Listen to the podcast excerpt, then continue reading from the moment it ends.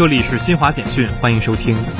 国家防总副总指挥、水利部部长李国英二十五号主持召开会商会，部署台风烟花暴雨洪水防御工作。他强调，台风烟花带来的狂风暴雨，加上恰逢天文大潮，将形成风暴潮洪四碰头的极端不利局面，要用扎实充分的准备工作应对台风暴雨洪水大考，坚决打赢防御战。突尼斯总统赛义德二十五号晚与军队和安全机构负责人举行紧急会议，并宣布根据宪法相关条款，他决定解除总理麦西西的职务，由总统暂时领导政府，直至任命新总理，并暂停议会活动，取消所有议员的豁免权。突尼斯主要城市二十五号发生大规模游行示威，抗议政府抗击新冠疫情不力，缺乏有效措施提振经济并解决失业问题。